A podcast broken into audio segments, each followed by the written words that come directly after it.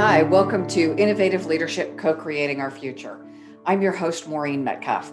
I'm the founder and CEO of the Innovative Leadership Institute and a fellow with the International Leadership Association. This podcast is part of a series hosted in conjunction with the International Leadership Association as part of their 2020 Global Leadership Conference, focusing on leading at the edge. At the Innovative Leadership Institute, we help leaders elevate the quality of their leadership and co create the thriving future they seek. We assist them in navigating the disruptive trends they're facing, developing strategies to elevate themselves and their organizations to continually meet the challenges they face. I'm a regular contributor to Forbes and the lead author on an award winning book series focusing on innovating how you lead and transforming your organization. Thank you for joining us today. I hope you enjoy the content. Today, we're going to talk about disruption in America's favorite pastime leadership insights from a Major League Baseball president and CEO. So, our guest today, I am delighted to share with you, is Mark Shapiro. Over a career that spans 29 seasons, Mark is one of the rare executives in Major League Baseball that has had the opportunity to lead and impact baseball, business, and lead operations. Widely considered one of the top executives, he was appointed as president and CEO of the Toronto Blue Jays in November 2015, following 24 seasons with the Cleveland Indians organization. Mark's going to talk to us about challenges facing Major League Baseball, the solutions implemented so far so that the game can go on, and finally, the leadership insights learned. And I'm really curious to understand how sport leadership and business leadership intersect. And Mark has a brilliant history that he can help us understand many of the principles that we look to sport as a metaphor for business. So, Mark, first of all, welcome and thank you for spending time with us today. Thanks, Mark. It's great to be with you. I'm looking forward to the opportunity to, to uh, learn with you and talk with you. Thank you. So you have an incredibly successful career, including being executive of the year named by Sporting News. Can you give us a little bit more about your background and some of the honors you've earned, which are incredibly numerous? Yeah, I mean, I think my background is very much a liberal arts history major at Princeton, graduated with no definitive understanding of what I wanted to do with my life. And uh, in the search for you know that most young people at that stage go that don't have a, a calling that says this is what they're going to do. Look for that alignment of passion and kind of business interest. In my case i think my learning from that has been that aligning yourself with people who share your values looking for leaders who build cultures that you feel align with your values. So most importantly starting with doing the hard work to clarify your own personal values you know op- actually opens the door to so many other vocations and fields and it doesn't have to be the field that you know derives the fulfillment and happiness. That's kind of the learning that i've taken away over time and what i think about as in building organizations and building cultures. But along the way part of building some very successful organizations cleveland which is still thriving today in toronto i think we've we've really energized and rebuilt a, a foundation for a championship future and a sustainable one the most important piece of that, you know, the honors piece and the recognition are, are really more, I think, a reflection of the opportunity I received when I started with the Indians in 1991, 92, which is, you know, identify people that you think elevate your work, you know, the day they come in, empower those people with an incredible amount of belief and support and ensure that they align with your values and then build cultures that have the greatest scalable competitive advantage, which is a learning culture, which are focused on perpetual improvement, obsessive focus, you know, with the sense of urgency on getting better every day incrementally and empowering that to happen at every single level of the organization with every person contributing. And you know it really all starts with identifying talent and then acquiring talent whether it's players you know with drafting trading signing or whether it's executives with hiring you know every single aspect of what you do in, in my mind in building championship organizations or elite organizations starts with those things and i think after that a lot takes care of itself you know once you've done that so let's go to values it sounds like that is an early foundation of everything you've done and in our leadership development programs that's the first thing we have people identify vision and values. And it seems like it, it's just an exercise where you check stuff off. But if this is grounding characteristic upon which you base your decisions, it's not just a check sheet exercise, it's core to who you are and what propels you through a successful career. Yeah. Couple a couple kind of overarching thoughts on values. You know, number one, as I think about them organizationally, they're what links the different functions of an organization. So obviously everybody tries to avoid the silos. Everybody tries to avoid that even if there's excellence work being done, that it's not being done isolation, that there's connectivity between the people doing the work. So, from a baseball operations standpoint, we identify talent, we acquire talent, we develop talent, and then we deploy talent, right? Like build a team. Those are the things mm-hmm. that go into it. Those things happen geographically distant from each other, they happen functionally different from each other. What links those things are the values. We're looking for the same values and attributes and characteristics and traits in the players that we develop how we acquire them it's important that we factor that into the framework that we use you know to make decisions on how we acquire those players um, and in a world where results are so hyper focused on and randomness can impact short-term results if you don't have that compass and that's kind of what i would say each of us need pulling back from organizationally to personally values when they're clearly defined, either for us individually or for an organization collectively, serve as that compass. That where do you go, not necessarily when things are good, but where do you go when you're struggling? How do you get back on course? How do you ensure mm-hmm. that you know you have the strength to persevere and move forward? So, for me personally, it's not an easy process to go through to kind of work hard to identify what your values are because you're working to kind of separate out all the great influences of your life, your family, your the institutions you went to school, or the people around you, the community you're a part of, and you're looking to find those inherent things that make you you, an individual, and then celebrate those things. And those are kind of the things that, and I this is what I, I tend to ask people when you're happy, fulfilled, at peace, and content, who are you with and what are you doing? Pretty simple. Like if you're happy, fulfilled, you know, think about those things. If you start to kind of chart those things out and build those things, you'll start to realize, okay, these are the things that are important to me. Those things often start are, are the makings of, of what your values are. Are you willing to share with our listeners a few of yours? And I don't, I'm not asking for overly personal information, but you've been incredibly successful. And what I think I hear you saying is your values have contributed significantly to that personal success. And I'm guessing, especially as a pro athlete, you've been faced with opportunities to make some decisions that some of us are never faced with. And yeah. the fact that you are where you are leads me to assume that you've made mostly good decisions. Mostly good decisions. And when I haven't made good decisions, I've been sure I've, I've been certain to learn from them, you know, and so use them as as lessons rather than view them as mistakes the things that are critical to me are to be immersed and surrounded by people who are humble, open, and learning. That's the absolute cornerstone for me. There are many other things as well, but that humility leads to openness, open mindedness. Again, I think I always look at like you'll hear me talk a lot about scaling. How do you scale that competitive advantage?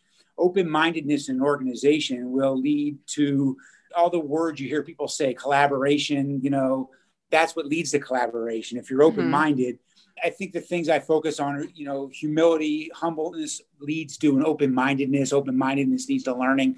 And when you when you take that and apply that organizationally and bring a bunch of people together who share that humility and open mindedness, then all of a sudden the new idea, the great idea, the thing that could propel you forward, the thing that can separate, you know, great from good, can come from anywhere.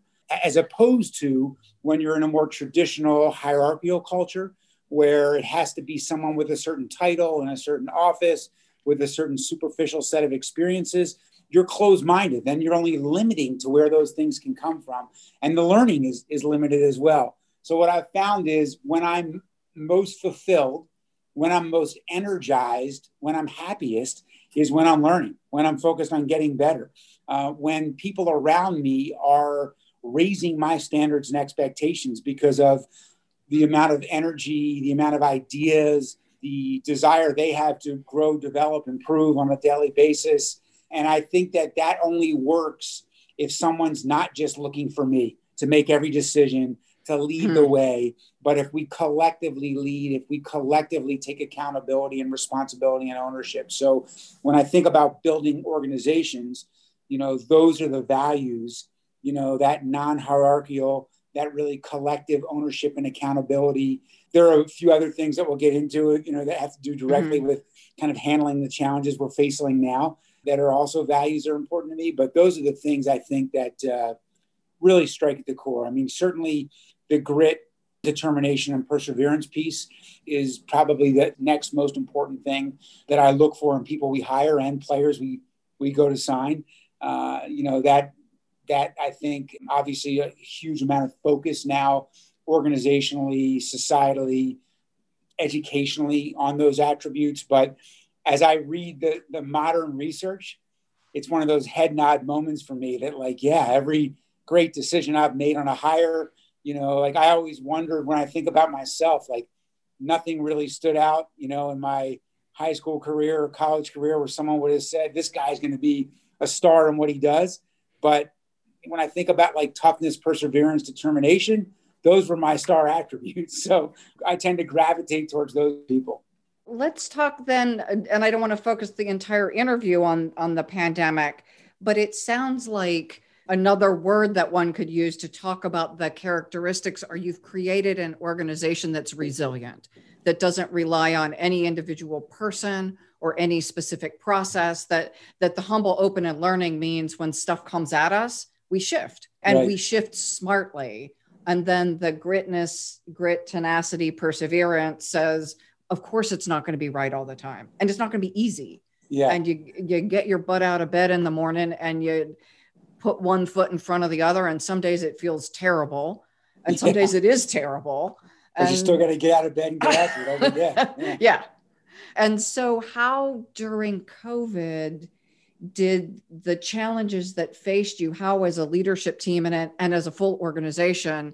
were you impacted and maybe impacted differently because of the values you set as an individual and as an organization it's incredible to consider that to think about that, especially to still be in the middle of being, you know, to still be immersed in that now, knowing that I'm still, you know, not in an office, not day to day, not sitting in rooms with people, collectively tackling problems.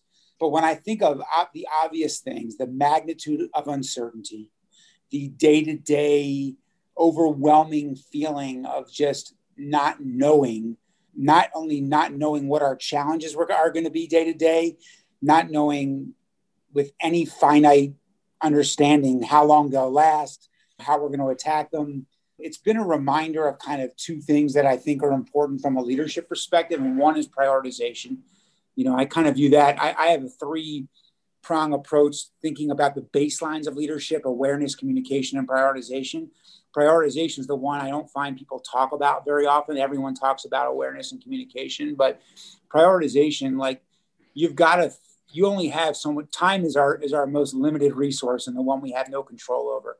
So the ability to, from a critical reasoning, understand understanding kind of what do I have to do that's most important today. I think that dealing in the world of COVID, you know, and how disruptive that's been has caused me and us to reassess on a daily basis what's most important. And often, what's most important is communicating with intent. And having to do that can never happen casually anymore. You know, it all has mm-hmm. to happen with with a purpose and with intent. And so that we cannot take for granted any interactions. We have to really be so purposeful in all our interactions and and so thoughtful about it. And how do you engage people and help people feel connected when you know a large portion of the organization is not attached to work on a daily basis you know does has mm-hmm. does not have the same clear attachment anymore so those have been a, a lot of the things that i think are so important um, and then maybe just reducing that overwhelming nature you know not eating the whole pizza you know at mm-hmm. one time but trying to try to make it more digestible and for me the words i use for that are okay we're going to wake up in a sea and with a bevy of news hitting me in the face that I can't control. right? Like, when's the vaccine going to come? What therapeutics exist? You know, how, how is each local and federal government going to handle, you know, what we're dealing with? When's the border going to open up, by the way? You know, when can we play in Toronto? Like, I can't control when the border opens up. I have games in Toronto instead of Buffalo, New York, being our home stadium. There are hundreds of things I can control some of those are just my self-care right like what how much sleep am i getting am i still exercising what am i eating some of those are the relationships in my life the most important ones the ones i derive you know my my lifeblood from my children you know more than anyone and i think you know reducing the things that you can control every day and thinking about some of those things in smaller bite-sized slices rather than you know the entirety mm-hmm. of it starts to make you feel like okay there and, I, and I, as I, I, always think about that with players too like control the controllable don't get caught up in decisions being made about you get caught or you know an umpire's call or the weather or you know the field you're playing on. Think about the thousands of decisions every day that you can control. The way you go about your business how you treat people you know all the millions of things you can control. So you know controlling the controllable prioritization you know those are kind of two things that as we think about leadership that we as leaders in the organization are trying to get those messages across you know to the broader organization. Not to get overwhelmed by the vastness of the challenges that we face let's pull back and attack the smaller ones that we can actually control it's defeating if you start thinking about all the things you can't control a lot of the reading and the conversations i'm having now are about that isolation personal resilience, depression. And you've pointed to actually, for me, I'm eating better than I've ever eaten. I'm working out more than I've ever worked out because I'm not running from hotel to airplane to conference room. Yeah. I never thought that spinach smoothies would be a foundation of my dietary regime but every day the spinach and berry smooth you know it's about how do i feel healthy and you're taking control. You're taking control of things you can control. You know, so right in a world where COVID didn't exist, you know, you you couldn't control the flights, right? You couldn't control the travel. You couldn't control the pace at which you were moving. You know, but you did control your health. You did control the way you know the decisions you were making on a business level. You weren't dealing with like mm-hmm. the magnitude of being stuck and working from home, not being able to go to a restaurant, not being able to. You controlled other things, and and now I think you're being forced to kind of okay, I can't control any of those things. I can't travel the way I used to travel. I can't, you know, entertain the way I used to entertain. I can't socialize. I can't do work the way I used to do work. But I can control these these things that lead to other areas of mental health and well-being. And you know, you're kind of shifting to those things. And I think whether it's attacking problems, you know, which is finding smaller problems that we actually can make progress on. And some of those challenges are just okay, how are we going to communicate? you know in this world how are we going to connect how are we going to make people feel tied to what we're doing. How are we going to connect to our fans? You know when we don't have when they can't come in the stadium and watch us play. There are things that we can make progress on and have direct actions on organizationally. So we're focused on those organizationally. And then individually it's the things you talked about. It's personal well-being and health and controlling the things we can control on a daily basis in our lives because if not, we're going to be we're going to be overwhelmed by that wave's yeah. going to come crashing down on us of just of things we can't control every day. Well, and you hit on one, and the language I'm not sure I'm going to be able to repeat exactly back, but that we are much more deliberate and mindful in our communication. That yeah. in the in the past, and it's as an executive coach, periodically I'm called in to help people fix things they have said that sounded different in their heads than they did to the recipient when it came out of their mouths. Um, not necessarily, or, or, just, or help them get awareness. Maybe that's what I would. well, uh, that's yeah, what, that's what I would say to that. if, if, yeah. if it's coming out differently, they're probably not very self-aware or aware that people are talking to. yes, and so this also creates an opportunity for all of us to be more careful filled with care about the people with whom we're communicating. Because the off the cuff sarcasm and some of that stuff just doesn't work as well when people are overwhelmed. When I think about awareness in general, you know, there are two pieces of it. The first part we've already talked about is the self awareness, which is defining your values. But the second part is the awareness of others. And, you know, that really starts, begins, and ends with compassion and empathy and truly thinking about like who am I talking to? You know, not just how can they help, how can they be a vessel that helps me get done what I want to get done, but what are their goals, aspirations, desires, insecurities, fears. And as I'm sitting here, as I've started to think about when we have virtual town halls, right? Like we're having virtual town halls all the time now, something we never did before. And I'm thinking like, okay, 25% of these people are feeling they're working harder than they've ever worked. They're engaged, they're energized. They're you may not be happy every day, but man, their sleeves are rolled up. They're they're they're fighting the fight with me. You know, 25% are in, intermittently doing that enough to feel connected, but 50% of our organization, Maureen, they're sitting home waiting. They're just waiting for us to get back to playing baseball because right now the things that we do normally are just not happening. And so, you know, our job becomes so much how do we think about those 50% of our organization, help them feel connected, help them feel empowered, help them feel some hope, right? And that walking that tightrope between transparency and hope, we still need to be honest, but we also need to be hopeful and optimistic. And that tightrope of transparency and hope is man, you talk what, what's my biggest challenge? That's my biggest challenge. How do I walk? How can I be? My nature is to be flat out, honest, straightforward. You know, very. But I've got to do that and still be hopeful and optimistic, which I do feel. I do know. Hey, it's going to end. By the way, hundred percent, not maybe, hundred percent. We're not in this for life, and so things will get better. Things will get normal. But in the meantime, we are we have had to lay people off we did lose over $100 million last year. We are going to lose that again next year. We don't have fans here. We don't know when or how things will get better or get back. And so it's a it's a balancing act. It's it's a big challenge. I think you hit something that for me is has been a learned skill. I grew up in finance and economics. We're not taught to be optimistic. We're taught, and, and I was a consultant. I'm paid yeah. to find problems people right. don't pay me to be hopeful they pay me to identify risks right. so it's been a learned skill for me to both feel it the self-awareness and convey it i'm doing a trends presentation tomorrow and some of the trends aren't aren't optimistic as you've said right and yet with every one of these things there is a positive that can come out of it but it's keeping the mind of opportunity, the mind of hope, back to learning. You've said humility. With all of that, you know, we're at a turning point in so many ways that we can solve some of the world's biggest problems in the next five years. And we're going through a time that if you've lost your job, it's incredibly painful. It is. It is. What you said resonates with me. I mean, I tend to not need the flowery, optimistic, hopeful, you know, pumping up. Um, I tend to like, you know, want to just dive in and I feel strength by attacking the problem and coming up with it.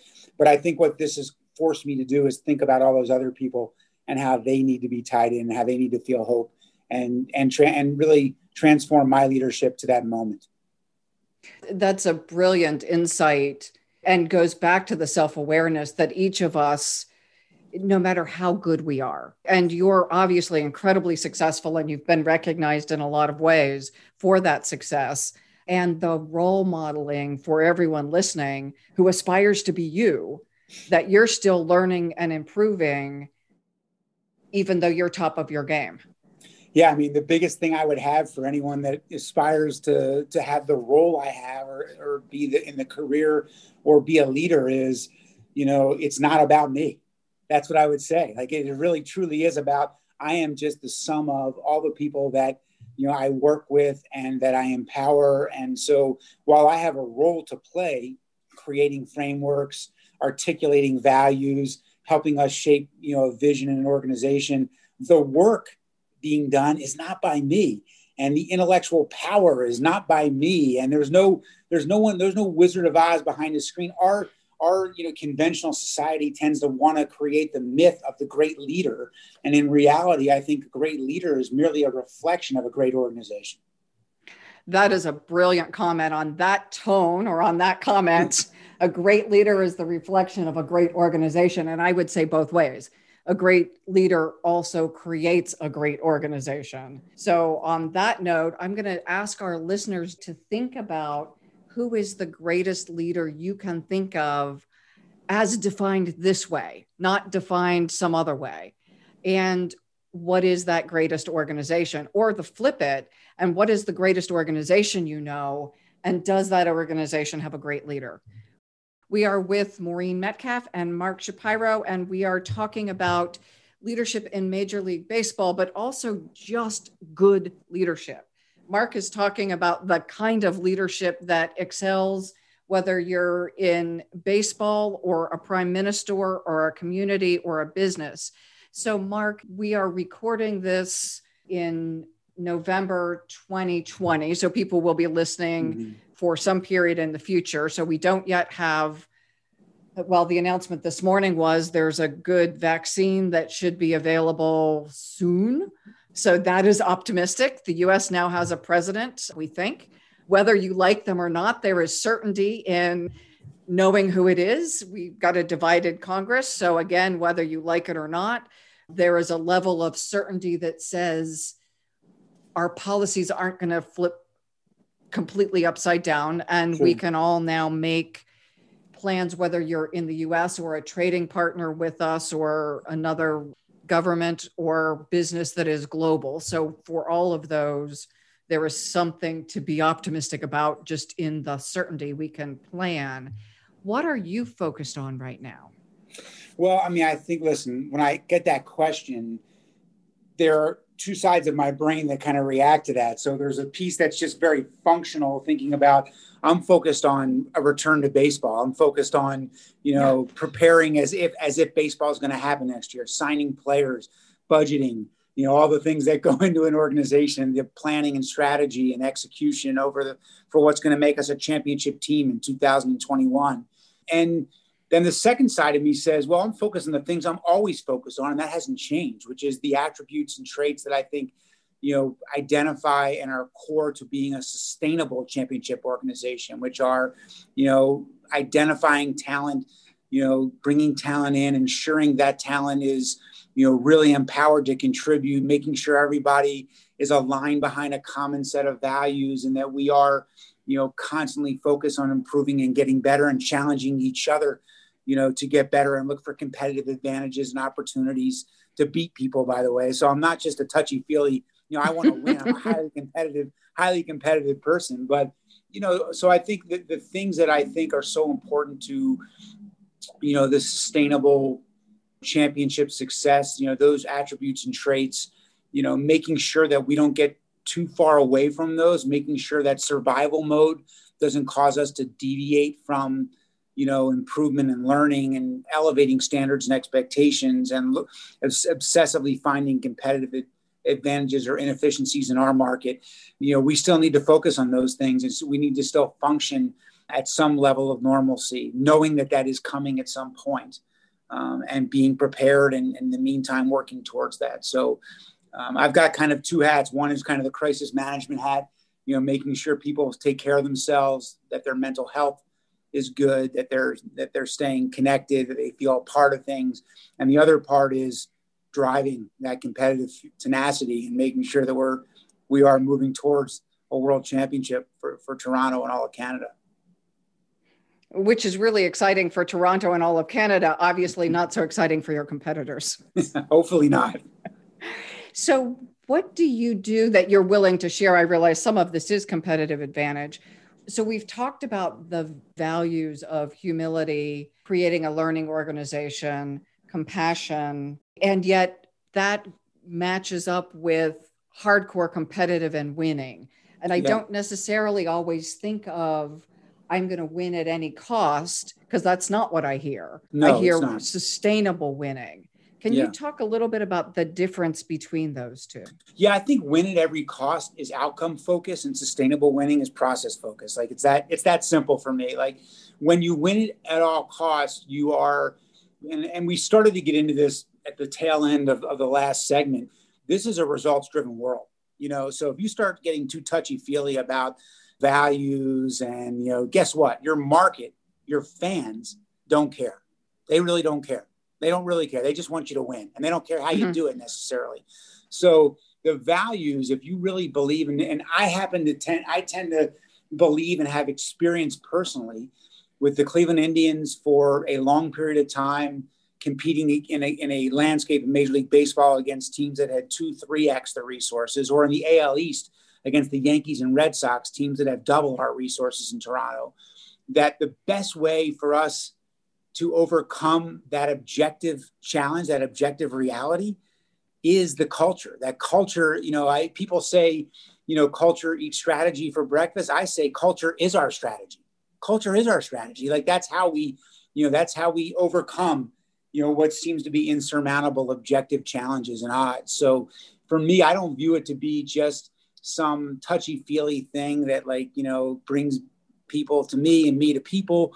I view that to be that's at the core and the lifeblood of what creates a sustainable organization that elevates our process, that creates systems that are cutting edge and better and keep getting better all the time, that engages and involves a thousand incremental efficiencies instead of one decision or one leader or one person or one framework that we're not just relying upon a model that says this is going to spit out the best answer we're relying upon people creating dozens of models that say we're going to be great in all these little areas that help us overcome a team with two times the resources of us. So when I talk about it really being for competitive reasons, it just ha- so happens that the values align with what I believe to be the competitive reality. Well, and my assumption is that's why you're good. That's why you're winning. That's why you're getting not only championships, but also recognition as the top executive some of that hopefully comes from developing people too you know like i think i tend to think like the legacy the lasting legacy is not just hardware you know rings and trophies but you know the people and the relationships and the leaders that you develop. And so it's a little bit karmic. It's it doesn't feel good to have people leave you. And a lot of times what i've found is people choose to stay with you regardless of having received incredible opportunities. And when someone does leave I view that as a celebration, something to be proud of, something to say, you know, that's a great thing and that's going to continue to make people want to work for the Cleveland Indians or want to work for the Toronto Blue Jays because we have this reputation of committing to our people authentically and genuinely to their development. That's part, I, I kind of view it as a covenant, right? I expect really good work, by the way, really hard workers, really high quality of work, you know, a really strong commitment and, and an engagement and involvement that transcends just this is just not kind of what you do it's who you are to some extent right like we love what we do mm-hmm. and at the same time what i promise is that we organizationally will commit to helping people achieve their goals and their aspirations and their desires regardless of what they are. So we, you know like you said we have to know what those things are by the way. But we also need to commit to helping people get better and improve. And a lot of times empowerment just does that naturally through the cycle that we go through but i think actively doing it too you know, I've talked to executives in, in multiple industries and similar comment about the culture that that's the that's the secret sauce. In my example, you can read my books. There aren't many secrets about what I do. Yeah. But doing it with me is different than doing it with someone who read a book. I, I don't think there are any secrets. You know, I, I never, I, I don't get caught up in that at all. I mean, the discipline of actually executing you know, is the secret, right? Like yeah. anyone can have good ideas or thoughts, like, but do you have the discipline of actually when, and that gets back to what we just talked about, when a shortcut presents itself that causes you to compromise your values, or you know, a short-term result can be achieved in a way that kind of deviates from your strategy and plan, and most importantly, your values.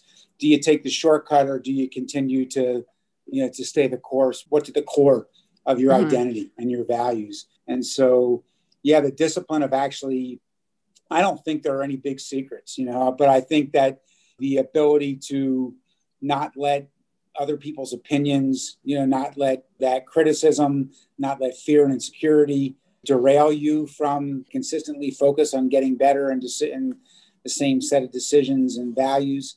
That's what can undermine. I appreciate, and I think you said earlier the soft skills, and it's not being an either or, but you've got to be just dead on on your game because when you hit the field, you have to win. And Absolutely. those values help create the culture that augment good skills. Yeah. And I and one thing about sport, and maybe this is why it does present a powerful model for business, is that, you know, it's funny, sports, our businesses are, are at, at, a, at a individual team level so much smaller than probably most of the organizations you deal with, right? Like we're three, four hundred million dollars. We're a we're a mid-sized business. We're not a billion dollar, you know, we're a billion dollar industry, but we're not a billion dollar business like Fortune 500 companies. Yet, almost none of those Fortune 500 companies walk into the coffee shop in the morning, their kids' school, you know, turn on the radio and hear someone criticizing the work they're doing, pop on the computer and see 30 blogs and five newspapers that, that are publishing articles criticizing the work you're doing. So I'll tell you what, if you're not certain of who you are as a human being and a person, if you're not clear as to who you are as an organization, then that criticism that can really start to create fear, worry, and doubt. And that fear, worry, and doubt can start to change the behavior, and that behavior change can start to undermine the core of who you are and who we are as an organization. So that clarity that short term criticism, short term results are not going to define me or us has to be so important and so rock solid. So I do think like if we can do that in sports, a business that may have to get evaluated by a stock every day that is kind of is but doesn't have to deal with the same level of scrutiny publicly and feedback publicly that strikes at who you mm-hmm. are as a human being. It's a great test and it's a great it is a if you want to be sure of who you are as a person then you you better be able to open up twitter or instagram and know that twitter is going to there's going to be 40 people just every minute of the day crushing you because of a decision you made. Think about that. That's not easy. Yeah i'm glad i'm not you well, but I feel incredibly fortunate to be able to do that, and I never take it to, never take that. I take that seriously because it's how much people care, but I never take it too seriously as a reflection of who I am. It's what I do. It's not who I am. You know. Well, and my sense is again for you, and I I don't know the industry overall, and I assume there's a range of competent and incompetent from this lens, but that your ability to keep in perspective has to do with your emotional maturity that you're able not just to compartmentalize it but process it and it just doesn't leave a residue at the end of your day it's part of the landscape that yeah. is. i think we all have it in different ways but to your point someone attacking you you as a human being in some cases because they didn't like a decision you made Right. Many of us don't get that quite as overtly. I think like something you mentioned, you've mentioned the word, and we both mentioned independently awareness is such an important thing. Because listen, like I'm not going to tell you it doesn't bother me. Like I'm human, right? Like you, mm-hmm. you see someone like I want to like. I always love my son. I have an 18 year old son. He wants to debate every person because he knows the reasons and he wants to prove to them that they're wrong and there is a reason for every. And oftentimes in my job, we can't we can't say the reason because it had to do with an injury or you know some behavior that we can't we can't damage a person by openly saying well we traded this guy because he was a terrible teammate treated people terribly around the organization and was you know just created a dysfunctional locker room. We can't we never mm-hmm. say that right? So we have to just say you know the guy wasn't a good fit or you know we felt it was the right time to make a change or we were very like anecdotal and kind of loose in our communication of those things. And it really when you're when you're dealing with a criticism and you know you know the reasons you made a decision it causes you to kind of say yes it bothers me. Yes it creates some immediate reaction and then pull back.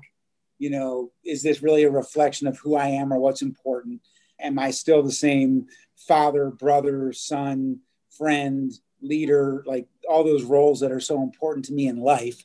You know am i still those things to those people? And is that opinion really relevant to me in those roles that are so important in defining me in the way I want to be defined? And so the power comes in not letting those superficial flash evaluations that, by the way, change minute to minute. You're not ever as smart as they say you are when you're succeeding. And you're not, and, and you can't let that affect you either. You can't let the praise ever get to you and that's the only chance you have to not let that criticism impact you deeply as well. Well, and thank you for sharing more in depth about that because I think a lot of people, we all face criticism at some point.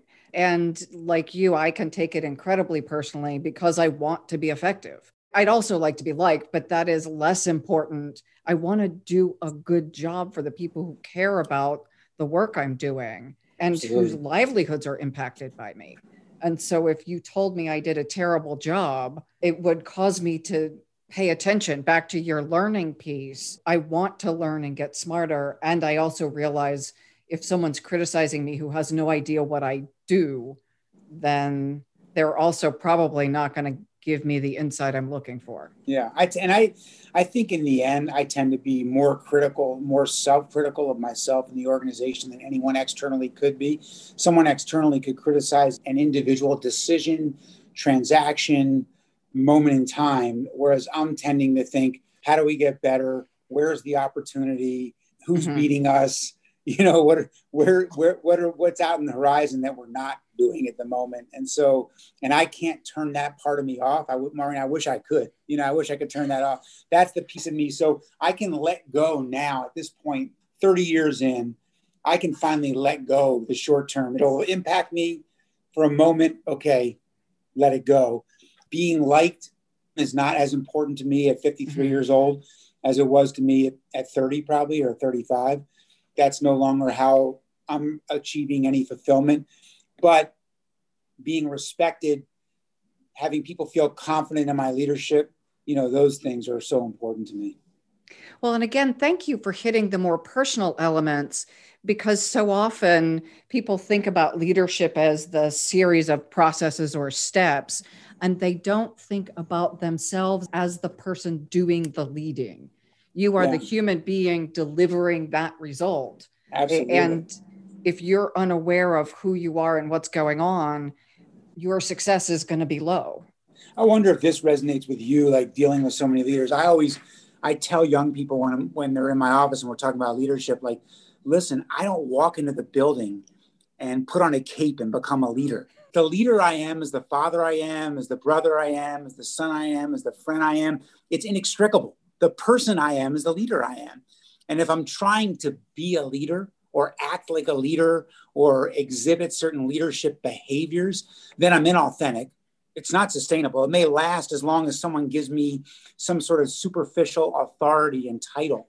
But if I really want to lead, strip away the title, strip away the position, and do I engender respect? Do I engender people that want to be with me and, and not follow me, but want to be with me and a part of something that I'm a part of and join me on kind of this competitive journey to, to get better and, and to accomplish things that no one else has accomplished because that's what we we all aspire to do. And so i think that you know that that authenticity that you know, starts with being sure of who you are and working on that. And then it it's it sticks with challenging yourself okay i'm going to stay true to that. I don't need to exert my leadership. I don't need to exert my authority. I don't need to exert my title or my office or any of my experience. And if i'm invoking those things then I tell you what, I've failed because it means I can't just lead by engendering respect and care and compassion and vulnerability and all those other things that will make people genuinely want to be a part of something I'm a part of. It absolutely resonates. And I'll add another piece to that because there are people who want, who perceive effective leadership as autocratic or dictatorial, or you're in charge and you need to tell me what to do.